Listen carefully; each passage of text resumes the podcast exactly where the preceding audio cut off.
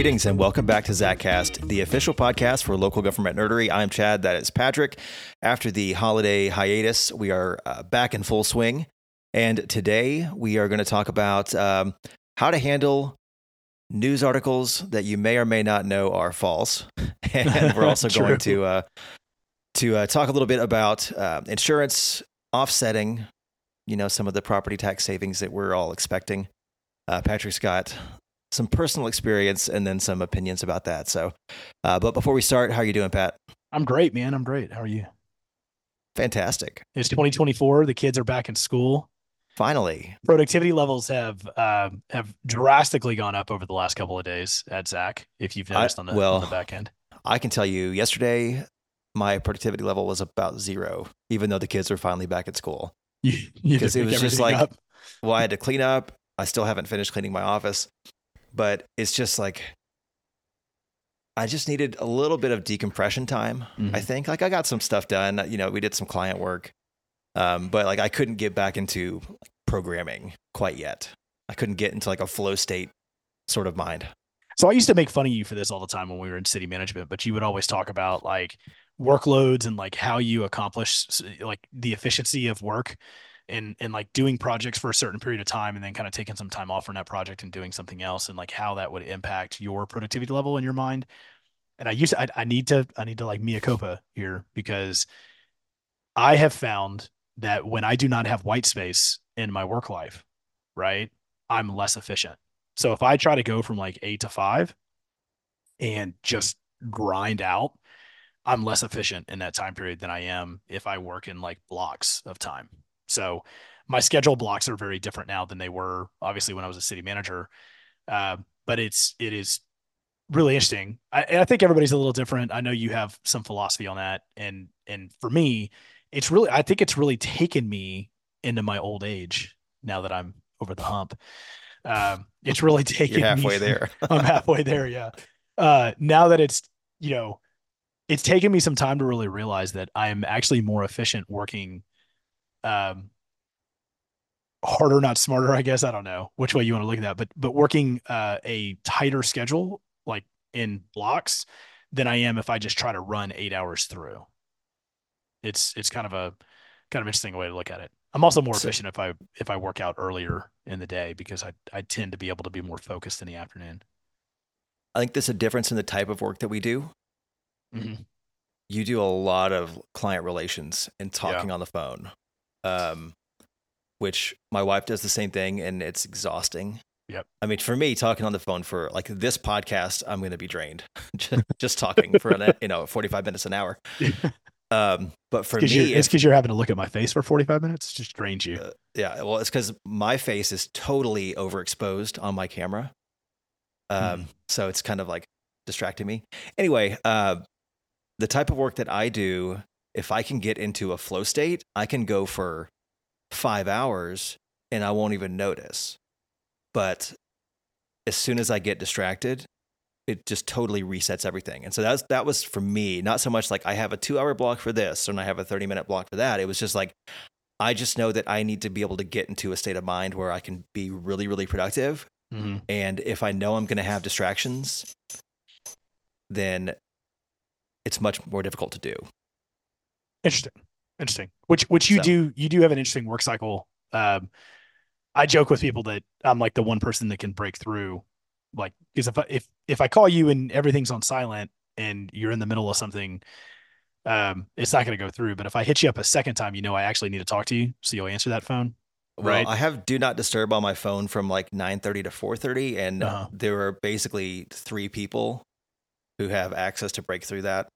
Yeah. So and I, am, am I one? You're one. Yes. so good. Now, I will say the cool thing about, uh, you know, because we are an Apple company, right? We use all Apple products basically, except for some of the folks who have to work on the finance side and deal with some of that. But um, it is cool that Apple allows me to see that you're in that because then I will. I, I sometimes I'll text you stuff that doesn't really matter because I know you're not going to see on the do not disturb on the text side, right? Yeah. Um, but it does allow me to see that like you're probably in some type of flow at that point. And so I'm going to be honest with you. Are you talking about like iMessage? Yeah. It's it'll say like I have uh, notifications turned off. Yes. I don't know how to how to fix that. because I don't actually have notifications turned off most of the time. No, it's in the do not disturb stuff though. Like if you have a do No, not it's- disturb set, it's the same. It, it, it's going to be for the notifications too, right? Yes, but I don't have like it will show up even if I don't have notifications turned off. Okay. So I, I, don't know. Maybe it's just some weird setting like 16, you know, screens deep. But Mhm. I, I have not been able to figure out how to turn that off yet. So two two things in technology. One for Christmas, the company bought Chad a new Mac, and the speed is significantly enhanced versus old Mac. I, I It is, imagine. but I don't have it fully set up yet. okay. So we're not using But the full power. this is of my, this I'm using the this new old one right now. system. Yeah, Okay. but they have the new M3 chip on the iMac finally, and so after about five years, it was worth the upgrade. yeah. Is that like a thousand times faster than the old chip? oh like gosh, what's the? it's, it's so fast. Yeah. Okay. I, I'm sure that over time it will it will bog down. Yeah. But yeah, like just just even opening up apps is like instantaneous. How many tabs do you have open right now? Um, on my old computer, Yeah. if I could even figure it out, because they're spread across. Well, I only have six windows open, but I I mean I probably got 50 tabs open. okay. That's Yeah, not very many. I can't live that way. I'm sorry. I get I get to like 10 tabs, one window, and I'm like, I gotta clean it up. I gotta shut them down. I can't I can't live. I can't live your style. Got to declutter. How many tabs do you have open on Safari on your phone? Oh, you know, that doesn't bother me as much because you don't see it, right? Yeah. But hold on, I'll go check. I think there's a maximum capacity of 500 open tabs. Uh where does it does it show you a number? It doesn't show Yeah, you. if you. Oh, it does 100 165 tabs. Okay, that's And I will say every once in a while, like especially when Safari starts running goofy, I'll just go through and close everything on the tabs. So, you know, my wife uh, uses private browsing, and so she never has anything open. Once she closes out, everything closes out, right? So, which I find very interesting. I do not use the private browsing function. I used to use it only for Orange Bloods because they had a login glitch and it wouldn't let you log in. But in the private browsing mode, it would. We're not going to So- dig into this a lot, but Orange Bloods is in total freakout mode now because Sark is on the market for Alabama. No, he's good. We're all He's- good. We're all good. We're- Everything we're is all fine. good here. Everything is fine. Let's not talk about it. so uh, the second here. thing I wanted to talk about on technology, by the way, uh, before we get started, is Apple came out with the Vision Pro, and Chad has already started to send out Vision Pro videos to me, it, and the pre-order window starts in like what eight days, seven days. Yeah, Okay, next Friday. uh, so we're gonna need that first client of ours to want to take meetings on Vision Pro, so that we can justify Chad's purchase of Vision Pro uh, for uh, for Zach. Yes. So Anyone who's looking to have their sales tax data like take over their entire vision, yes, let me know so that we can justify like building out an app for it. I mean, I'm thinking like we should be able to like have this where like your sales tax, you know, chart like rises from your hand, right? That would be cool. Yeah, that would be cool. And so, Just Uh, Minority Report where you can just like flick taxpayers around. j- hey, hey, we're we're not going to leave any technology untouched. Just like uh, we currently have integrated some AI functions, we will we will integrate some of this. So, uh, at some point, we just got to see, you know, what it's going to be. Will this be the new, you know, major product launch for Apple? I don't know. It's going to be interesting. No, it's real expensive. It is. I don't think that this kind of technology is going to become like totally mainstream until they're just glasses. Like you I- can't yeah. walk around with a big thing on your head, like looking like a fly. Uh, and I think also the, the Vision Pro, like I think it has to be plugged in. It has to it has Or to be least- plugged into the battery pack. Yeah, and the battery Yeah. pack is like this big brick that sits It's on a- the desk or on the ground or something. It's actually it's it's this it's basically the, like the size of a uh, an iPhone Plus. okay, so it's not too big. Yeah, but yeah, like it's not practical to use it in everyday life, even though you can like kind of see through it. yeah, Um, so I- it's it's more of like a computer, but yeah. So, but for me though, like you know, I'll be interested. I would imagine that we're probably going to purchase some of these because when is Zach? not because I have a credit card, And when has Zach not purchased a new Apple product? Uh, I'm not sure it's ever happened. Um, but I will be interested to see because like watching the video and like the full functionality of like having just like a mega computer screen in front of you, especially in the data analytics stuff that we do, and look at that, like I could see that being uh, really increasing productivity to a level that would make it worth the purchase, right? Mhm. Um, and so that that to me is pretty interesting, and and I'll be there. And then you know also just the the ability to um, what I thought was the coolest about it is it kind of takes away the keyboard altogether, and you basically just speak, and it it recognizes what you're trying to do based on the words that you say and go. I want to test that obviously to see if it's as cool as the video shows it out to be, but you know it seems like you know hey FaceTime and it pulls up FaceTime, right? Uh, Safari, and then as you start speaking, it browses and finds things and does you know those type of things. So it's it's getting there. I agree with you. When they become like a thin set of Oakley glasses, that's going to be a game changer for them. Uh, now these are um, for anybody who has the Facebook. Uh, what's the ones that we bought a couple of years ago to check out? They make me sick. Oh, the The Oculus. Oculus, yeah, Yeah. like I can't, I can't do the Oculus. That's a they- gaming system, though. It I mean, is. It's kind of a, movies and stuff. Yeah. Um, but it's just like I can't find my center of gravity there. It like makes me dizzy.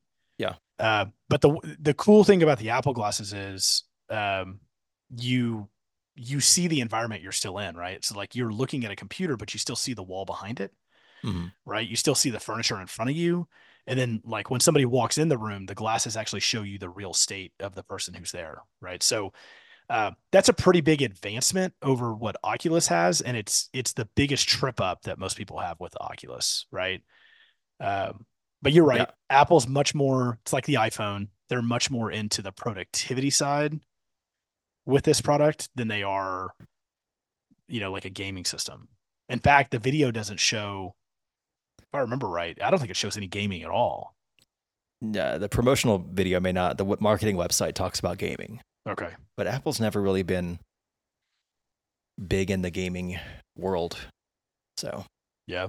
Well, not really on the chart of things I want to talk about technology wise, but Netflix apparently is looking at getting into gaming. So we'll see. yeah, like putting games into the like into, Into- the yeah. the queue of options that you have. Uh, apparently into the queue of options, maybe actually working with a major gaming system to to have like, you know, uh, you know, rental licensing. So like the Spotify game for games, basically, right? Apple has that with the arcade. Yeah, it's just not it's not like high, you know, it's not like a high end game that you would buy for Yeah, like honestly, those- Xbox does too. The Xbox Game Pass, it's I think is what it's. expensive. Ooh, it's pricey. It's not that bad. Yeah, it's like 50, 60 bucks a month, isn't it? I How think I is paid like I think I paid like twenty. Well, that's just for the online user stuff, though. But you still buy the individual No. game, right? No, Uh, it doesn't have every single game, but it has. and it doesn't have like the new stuff that the kids are going to demand. It right? did not have like FC twenty four, the new FIFA. It's not the uh, Tommy Hilfiger or Polo of our day. You get that? Do you get that reference? Like when we were growing up, like everybody Oh, yes, yes, Tommy yes. Hilfiger, and my parents would say, I remember when I got Tommy my first Tommy Hilfiger shirt. I was like, "Wow, Wow. I made it." I've got the logo." so, um, and the boots, the polo boots, when they came out, you remember those? And everybody Doc- would put like the waterproofing stuff on them. No, Doc Martens were before Doc- the polo boots. Yeah, Yeah. I don't remember polo boots. and then Doc Martens kind of got associated with, you know, kind of a, a different crowd. And so then people moved from like that to more of like a polo boot, a little more preppy in my world Uh, at least. I can tell you that I bought my wife some Doc Martens for Christmas at her request.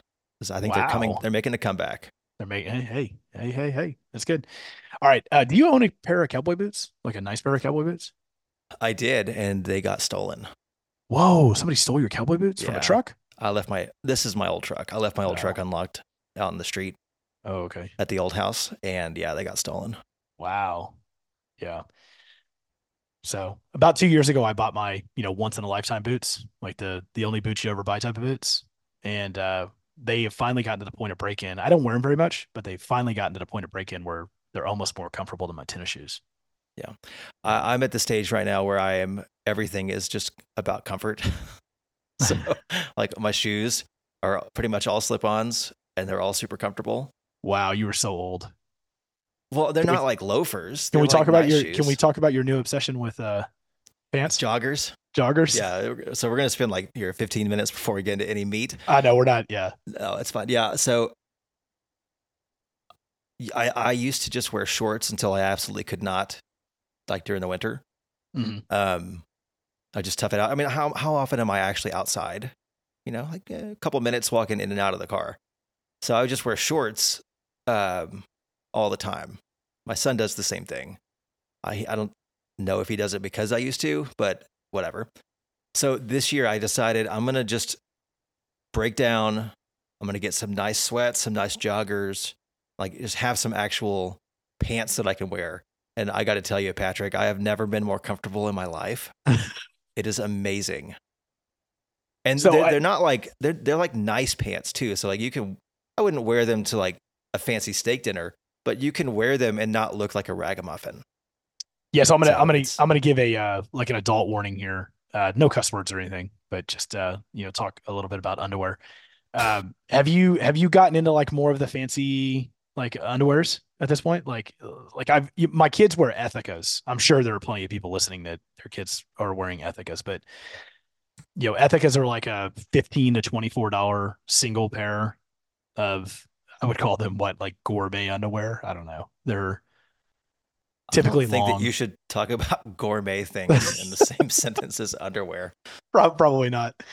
So, but um, Although so I, I, mean, I first yeah. of all, I first, you know, and, and we've talked about this a little bit, but I've been on like, you know, for what almost like a year and a half at this point, I've been on like a a healthy kick, right? And you know, it's it's it's been good. But the first thing I bought, you know, because once you become uh less fat, you know, when you're super fat, a lot of times you can't buy these things. Like Ethika didn't, you know, when I was at my my largest level, I couldn't really get into Ethikas because they were too small. So when I got less fat, I was able to fit into them. So that's where I started. So that's where I'm at. My son for Christmas decided that I needed a pair of Lulus. Uh, hopefully there are some Lulu club members out there who wear Lulu shorts. Uh, and he bought me five inch Lulus, to which I said, There's no way I'm ever going to wear these. They're too short. Da, da, da, da. So I put them on. And let me tell you, I love me some Lulu shorts. I go out in public in five inch Lulus. Yeah. it just reminds me of like all the dads who used to coach little league baseball back in the late '80s, early '90s. They'd all be wearing their like their bike shorts. Well, it also a lot of people who know me too uh, will will realize how much weight I've actually lost when I tell them I can actually fit into a pair of Lulus now. So that'll help, right? Yeah. Yesterday was a big day for me. Is that when you got the pants? No, it's not when I got the pants. Yesterday was a big day for me because I got a new pair of jeans that is the same size of jean that I wore in eighth grade. Wow. Yeah. I was always kind of a big kid, you know, always shopped in the husky section. Always told my mom I don't want to wear huskies. Right. so all that jazz. And then I became an offensive lineman and I embraced the fat. That was that was kind of my my mantra for a long time. Then I decided I actually want to live to see 60 years of my marriage. So I better get skinny again. but there it is. Um, all right, hey, let's jump into Yes, uh, jump our in. first topic. What do you want to start with? So a couple days ago, came across an article. We will not be discussing the location of the article or the publisher of the article, but it was an article about how parking is killing a bunch of businesses, right? In And- one of our 230 plus cities. So take your best guess. And so you you know you see these kinds of articles, and it's it's always presented without any sort of uh, challenge, right? You get a bunch of a handful of business owners, and they tell you how bad things are, and it's definitely because of this one cause, and then that's the story, right? Yep. So we decided to take a look uh, at this particular location, and what we found was it's not really the case. No. A couple of the businesses are having some down periods, but And really not even part. the business who was complaining in the article, right? Right. Yeah. So, Yeah. like for the most part, these people are doing pretty fine. Uh-huh. Um, I mean, they've got some challenges because there's development around, but not quite there yet. And so, you know, it is what it is. But like, they're not on the brink of, of bankruptcy, at least as far as their their revenue numbers are looking at. And so, um, so I I pitched this to Patrick, and I was like, "What do you do in this scenario? Right? You're a city manager. You got a bunch of businesses complaining to local media who's just lapping it up. What, what do you do when you know that you, you could refute it, but do you? So I think it is pretty standard operating procedure, especially for vocal individuals who like to point a finger at a city to find causation without correlation. And in this instance, that's exactly what you have. Does that make sense to you? Did I use the right I statistical what- terms in your well, world? I think you're saying that you're trying to you're confusing correlation with causation, but that's okay. Either way, yeah. I, I think the the point remains. Yes, correct. Thanks, Brain. Appreciate that. You're welcome, So-. You're welcome. Yeah. So while we continue to dominate the world, I believe from a management perspective, and I always took this, and I have a lot of conversations with clients and managers about this as well. But I believe it's extremely important for the city to wear these things on the sleeve um, and to actually discuss it and talk about it uh, and not just kind of sit back and take it. So when this occurs, I, you know, I'm not saying that the city should go out in the press and basically publicize that, you know, and press release this and say that this is false and they're actually performing at this level because in some cases you may not even legally be able to do that because it's protected data. But that individual should be uh, invited to sit down and have a conversation with the city, and I think some of that data should be presented to that individual to prove up that hey, at the end of the day, because I think a lot of businesses forget the data is available or they don't know right? We we would see that all the time. Like we would have a city that or a business that would come in and talk to us and say, "Well, we're just not really doing well, and we need some type of city incentive, or I need a facade enhancement grant, or I need a, you know, just looking for free money, right? Just fishing for it." And we'd go, "Well, that's funny because you're up twenty percent this year in sales tax. So, is your non-taxable item sales dropping? Because you pretty much sell everything in your store; it's taxable." Um, but I mean, we would run across that, and you know, Gas sometimes people, stations and in construction zones, yes, very common. particularly. very common. We dealt with that uh, pretty extensively on some major construction projects as we were preparing for some major commercial development that was coming in. Um, and yeah, I mean, absolutely the case. Of, I don't know why you're pointing at your dog in the video. so, but He was stretching. Uh, it was funny. Oh, okay, yeah. So, I I think I think it's I think it's important to have those conversations, right? And and I know that's like going out on a limb. Like, why why would I go at and have this conversation with that person? But I think it actually has a positive impact over time. Those people people typically realize that hey, you're actually paying attention to these things as a staff, and two, um, if you do it right, they actually feel like you care about them.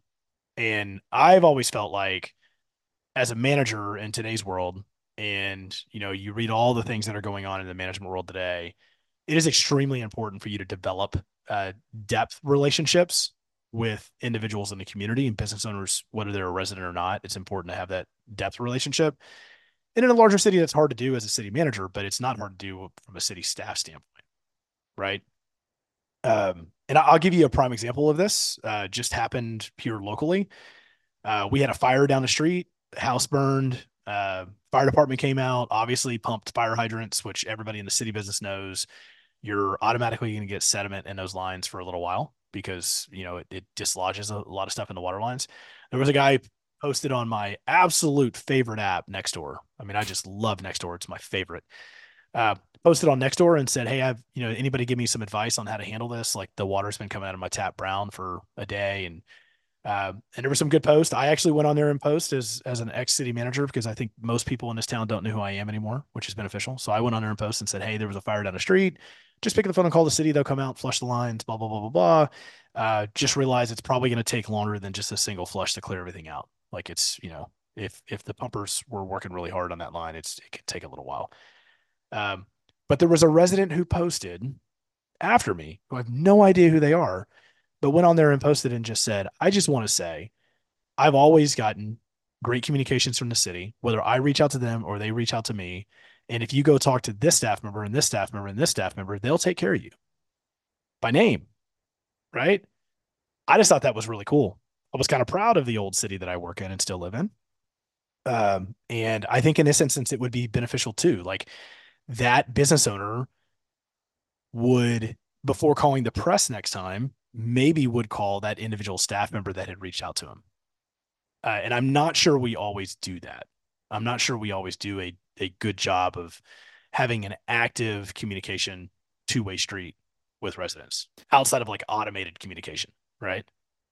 So you see a benefit of doing this proactively? I, I do. Oh, hey, I noticed that your business has been down the past six months. Is there something going on that the city can help with? Like, is that 100%. a, Yeah. Is there something we could do from a marketing standpoint? Is there something we could do to get you involved in some of our public events? You know, can we get you a booth spot here?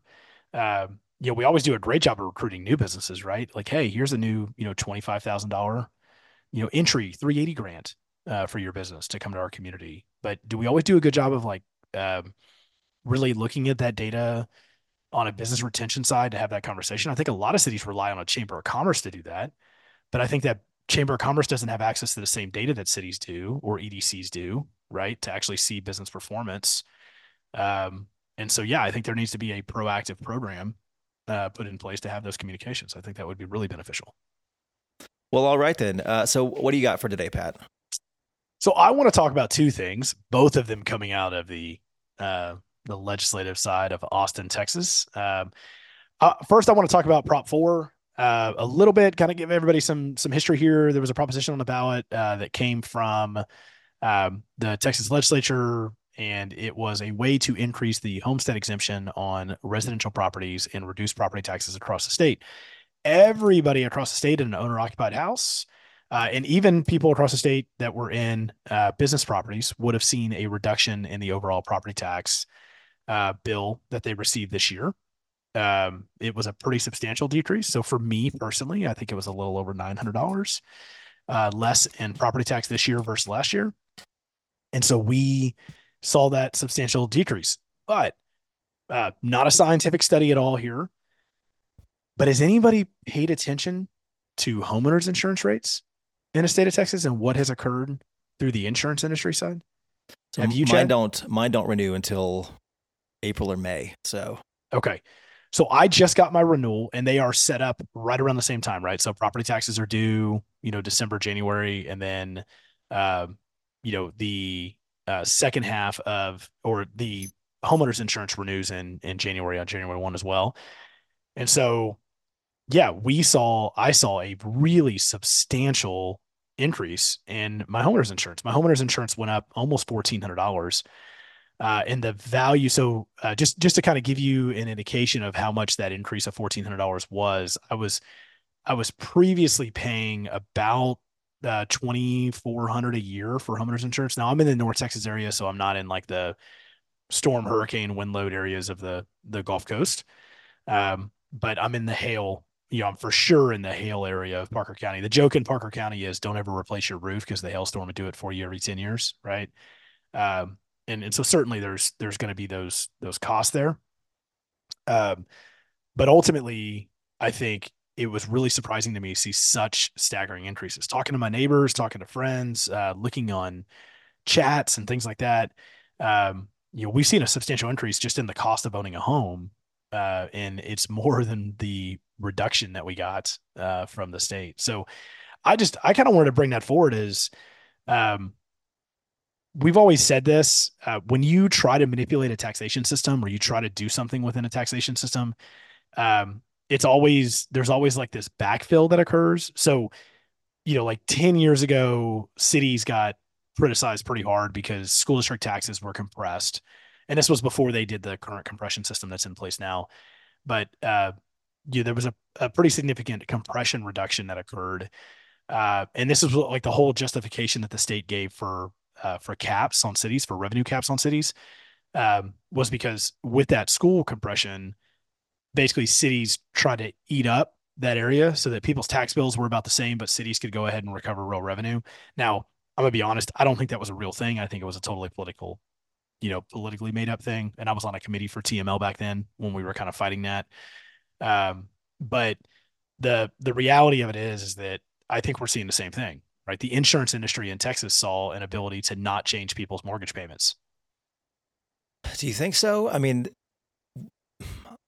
been seeing reports about insurance increases all over the country. I don't think State Farm is even issuing new policies in California. Yeah, Florida's the same way. So, I mean, is it you it's not unique to Texas. It's it's not unique to Texas uh, for sure that the cost of insurance is going up, and for sure the cost of materials is going up, which is going to increase you know the cost of homeowners insurance as well. But the value of the home should be reflective of that, right? So if I'm going to take a 30% increase or whatever that may be, I mean, in this case, it's it, it was like 40%, right? So if I'm going to take a 40% increase, shouldn't my home value rise by 20, 30% to kind of correlate to that increase with the cost Yeah, of construction and goods and all that type of stuff. I mean, it just So, what does your uh, increase look like over the past, say, five years? uh, so my homeowners insurance uh, increased. Uh, it was it was like twelve percent the year previous, Mhm. right? Um, the year before that, I took about a hundred dollar decrease because I changed carriers. Um, and then I did go out to quote uh, this year, and I was still the carrier that I was with is still the cheapest out of the quotes that I got, at least for the coverage level that I have. So, you know, the other thing is, is under homeowners insurance now in Texas, a lot of a lot of policies are, uh, especially for wind and hail, uh, you are going to have a minimum deductible of two percent. There's very few carriers who have a one percent or thousand dollar deductible now for wind and hail. So, uh, so that's also a very interesting, uh, you know, point to be made. Well, yeah, a premium hike and a deductible hike at the same time is kind of rough. It is, yeah. Um, and so, you know, granted,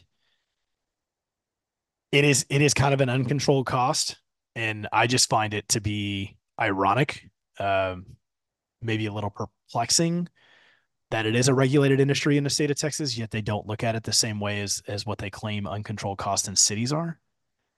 That to me is is the you know the the hypocritical side of what's going on in Austin right now. There's a lot of populism in Austin. We're going to talk about something that kind of makes people feel a certain way, and that's what we're going to go after. Um, and so we're seeing that. I'm gonna I'm gonna kind of stay on this topic and go to one more issue that we're seeing this on as well. Um, and I actually spoke at a forum yesterday uh, with some uh, some different officials uh, from the North Texas region, and and really kind of had some conversations about appraised values and taxable values and some other things. But one of the things we were talking about in there, I thought it was very uh, interesting to to bring up, is uh, public education in this biennium, a record um, budget period, right? A record surplus. I think it was like it ended up being like 35 or 37, 38 billion, something like that by the time we were all done. Public education did not get an increase in funding. And the reason public education did not get an increase in funding is because the governor refused to sign any bills that did not include voucher funding. So there is a $4 billion bill that is being held hostage at this point, vetoed and dead and, you know, not, not moving forward. Right. But there's Kind of like the Aggies national championship hopes. at least for this year. yeah. And Texas national championship hopes for this year. Uh, and That's maybe, maybe next year if Sark goes to Alabama. But the, hey, Elko has Sorry, like one of the, I, I- just the- realized I forgot to say anything at the beginning. So, uh, yeah. with with the college football season ending, I wanted to get my last little barb in. Anyways, don't want to derail, so please continue. Well, you did lose a game that you should have won. Just going to say that. Um, clearly, a game you should have won. Uh, but some interesting play calls at the end. Uh, you can't blame them for it, but at the same time, it, it was a little rough.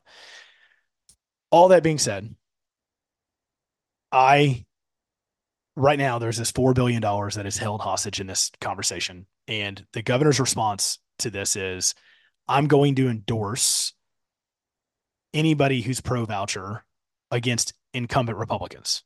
So you have this just absolute civil war that is occurring, especially in suburban and rural communities within the Republican Party, which is fracturing it even more.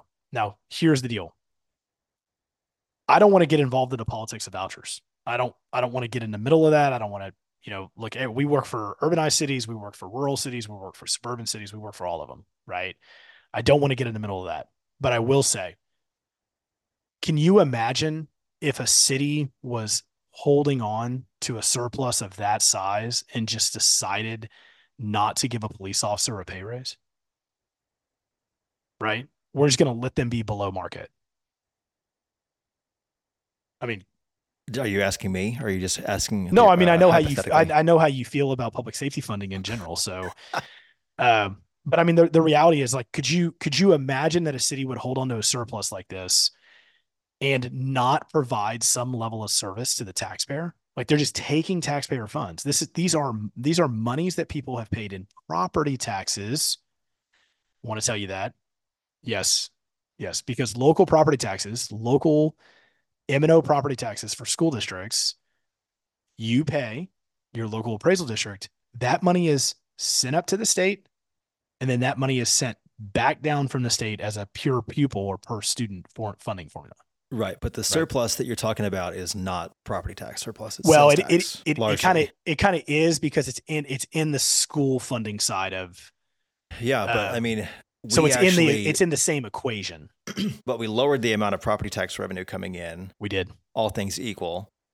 Yes, and then replaced that, paid for that tax cut with the sales tax surplus. We did, but right. we did we did not provide that four billion dollars of additional funds it was just replacing. No, it's not replacing. So they no, no, did. Right, they did right. fund the, the, replacement. Yes, yes, Yeah. Let's be fair to them for a second. But they did fund that the replacement. increase would not be based on property tax. It would be because property tax has already been lowered. Yeah, correct. Property tax has already been lowered, but the funding formula for schools takes into account state level funding, right? Which is sales tax, mainly sales tax generated in most cases, and uh, severance tax and other things. But and then um, you know it takes into account what the local fund at the at the local level what's going to be brought in by property taxes right? To me that's a wealth tax in the state of texas. The way that that's set up it's basically an income tax. Some way somehow it's a state level tax outside of a sales tax in my opinion. It's just well i mean i don't know that that's necessarily your opinion it is a state level tax. It's a state. Oh, it's a oh, state okay, level tax. It's yes, a state it's level tax. Yes, it's a, yes. That local legislators don't locally. get yeah, that they don't get yelled at about it, right? A local school board member gets yelled at it, and they actually don't have any ability to change that M and O tax rate, right? So if they make a change, they actually get penalized in the funding formula. So it's like a there's a penalty that occurs if they try to lower the M and O rate. The state basically makes them backstop that funding loss that the state, you know, would would impact them. But my point is, I say all of this because there's $4 billion in funding out there. So what's going to happen? We've already seen the conversations. I've talked to a few superintendents, uh, talking to some local school districts uh, in my area and also just in North Texas in general. I think there's like 93 school districts in North Texas. Um, we've already so many.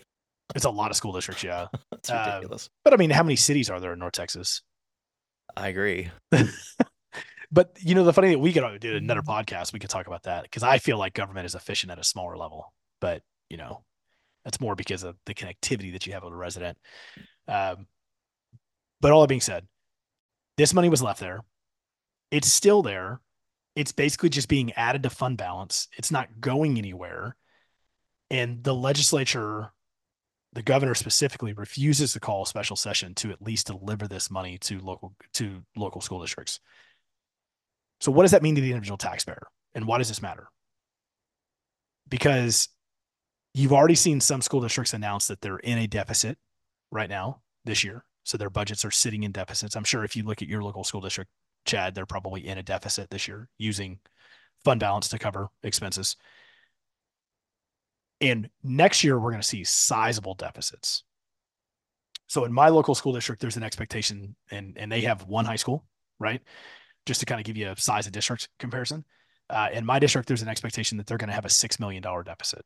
So what does that what does that mean? How are they going to cover that gap? If they've already been in a deficit this year, are they going to be able to utilize fund balance for that? Maybe in year one, but they got to go two years, right, in the budget cycle until the state adds some additional funding.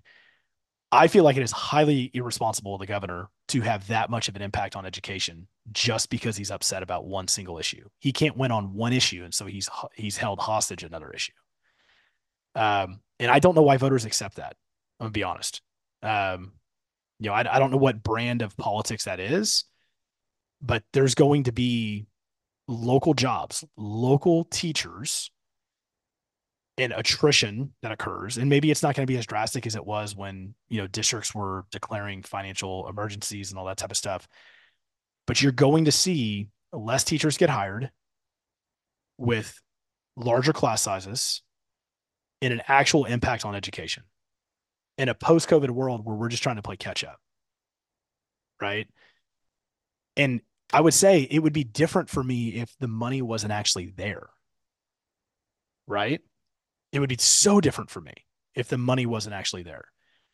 But for me, it's you had the largest surplus in the history of Texas and you can't even get along long enough to fund the constitutional requirement of the state. Like the core constitutional requirement of the state is public education in Texas.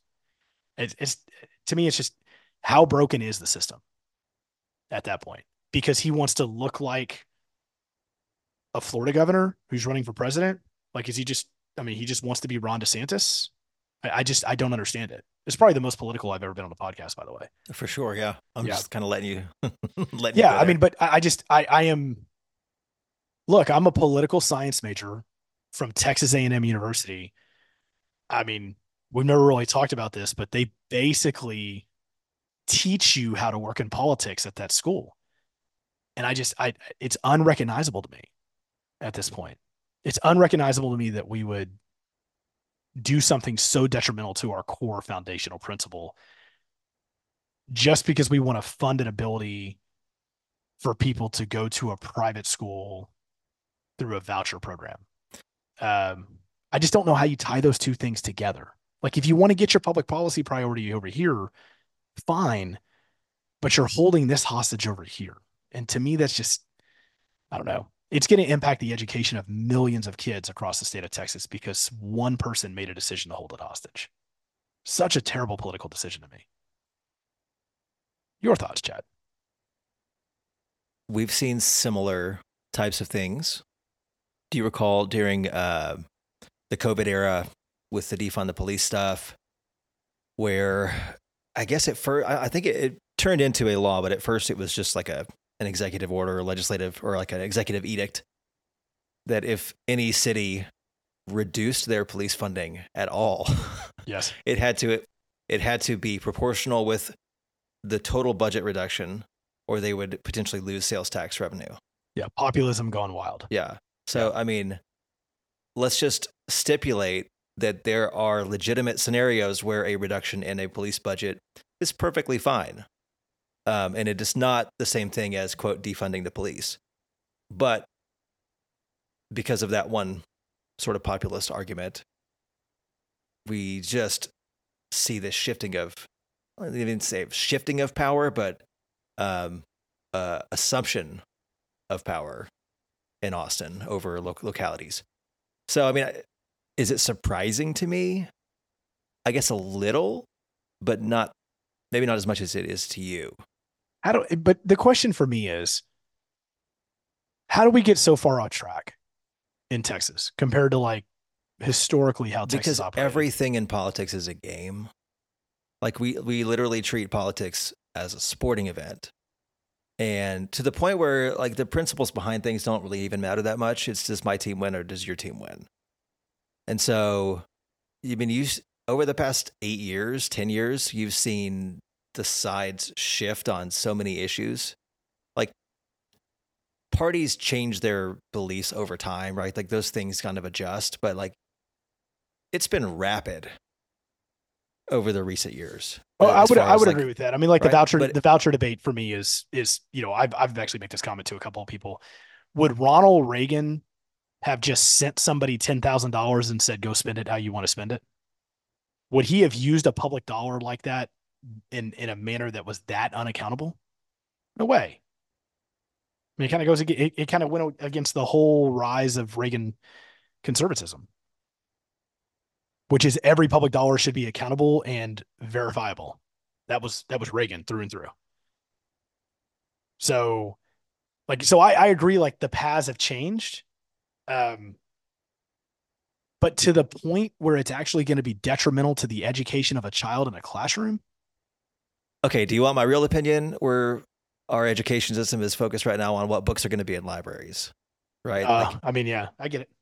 so to the point where we're like banning religious books because like Song of Solomon is going to get banned from uh, libra- libraries if certain, you know, Oh, because we created Sort of- our own animal, sort of right? high level rules are followed Yeah. about what is and is not appropriate for children. Um, so like, no, I don't know where priorities are. Man, Like, is it reasonable for teachers to go? Are they going to go the full biennium without a pay raise? yeah. I mean, Yeah, I mean, you know, to me, that's insane. Like, you would never get away with that.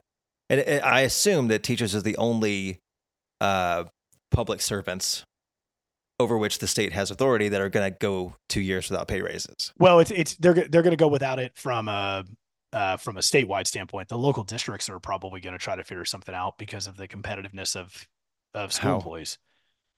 Because With what money? it's it's more co- it's more complicated. They'll they'll increase class sizes to hold on to, um, because the way the funding formula is set up, it's the incentives are goofy, right? Like, I mean, at, at some point maybe we should bring somebody on who's kind of a a pro at this from an education standpoint because obviously we're city guys, right? Um, and we've dabbled in helping some school districts on taxation analysis and things like that, and that's kind of what opened my eyes to some of this. And so there are some like really good school board members and superintendents out there that really understand this information. Um, but I will tell you, just in my opinion, there's this, uh, there is a movement at the state level, at the TEA level, uh, the director Mike Morath and and crew. There's a movement to control localities in the education side at the state level, just like there is in the city level, right? Um, and it's it's a it's a crazy scary thing. I want to get back to one more thing though, because I want I want to I want to use this. It, the movie Big Short. You, you you've watched that movie, right? You've seen it a couple times, I'm sure. Yeah, I watched it a couple months ago. So they're walking out of the casino in the movie The Big Short after they had made some deals and and got a better understanding of like what the debt swaps were going to do and all that type of stuff, right? And um, I can't remember the exact actors that were in there, but the two guys were like celebrating what was going on, right? And maybe it was it was uh, Carol uh, who who Steve was- Carell. Steve, yeah, sorry, Steve Carell, Okay. who made the comment like, "Hey, you need to like seriously, like he's like, you need to stop celebrating, right? Like this is, you Mhm. know." And then he he told him, I can't remember what it was, but he said for so many for for so much uptick in unemployment, like you need to understand what's going to happen, right? But for so much uptick in unemployment, uh, so many people are going to die. Like that's the the statistic there. For every increase in class size we have, there's a lower percentage of ability Kids to who will graduate. Yeah. and You graduate, can, yeah. which means there's a higher percentage of kids who are going to die and who are going to be incarcerated. That's why we have public education. If you remove public education altogether, it's going to be more expensive for you. That's the whole reason why it's a constitutional requirement in Texas is because it's a it is a public good, it's a public need in order to secure a a Democracy. fundamentally productive democracy. Yes. Like where are those simple things getting lost in today's world? Where are they? It's getting Look- lost in culture wars. It is, It's, but get, it's getting lost in, oh, well, this school is teaching this thing, or this school is allowing this kid to wear that, or whatever the case may be. And when you have power in a culture war, you, you use it. But hey, if you want vouchers, you're not losing the voucher debate because of Democrats in the state of Texas, guys. You're losing the voucher debate because you have Republicans who want that money to be accountable, right? They don't want to just sign a check, you know, give a check to somebody and say, hey, here's your free money, right? They want wherever that money goes to be accountable for educating that, that child to a specific point because that's the public need. If privatization works, and it's accountable, it works. Okay. But you should have to prove to those people, especially people in your own party, you should have to prove to those people that that dollar is going to be accountable and just saying, hey, you know what? Just trust me. Things are going to be okay. Just trust me. I, I just, uh, man, I just, where have we gone? And what is the safety? Where, where's this, you know, national politics? I, I think I was naive in thinking that national politics were kind of crazy, but man, Texas is Texas. And now I'm looking at it going, wow, we we legitimately are sitting on four billion dollars of money. And it's going to have a substantially negative impact on our education system. And the money's there. You can see it, you can grab it, you can touch it. It's just you can't send it down because a governor won't do it. And that, folks, is my thoughts on today. The rare deviation from college football slash city government. wow. It's uh, quite the soapbox moment for me there, folks. I'm sorry. But yeah, um, I'm I'm interested to see how much of that I'm going to have to uh, edit out, Trim up. yeah. Um, Yeah, well, I appreciate that. Yeah, I mean, look, at the end of the day, it goes back to the same comment we made about the business owner who went to the press about you know their sales volumes, right? Source of truth in today's world is so important. People understanding that what they're fed is purposefully creating reaction. What they're fed, just like what they see on their social media feeds, is generating a reaction that increases your interest and your veracity to defend, right? They're trying to find the mama bear reaction in everything you do because that's going to garner your vote. Um, they're not going to give you all the details of why they did what they did. Right. And the irony of this is there are candidates who are running for state house who endorsed Governor Abbott's opponent in the last election who have now been endorsed by Governor Abbott for the reelection. Because they're with him on this issue. Because they're with him on yeah. this one issue. Right?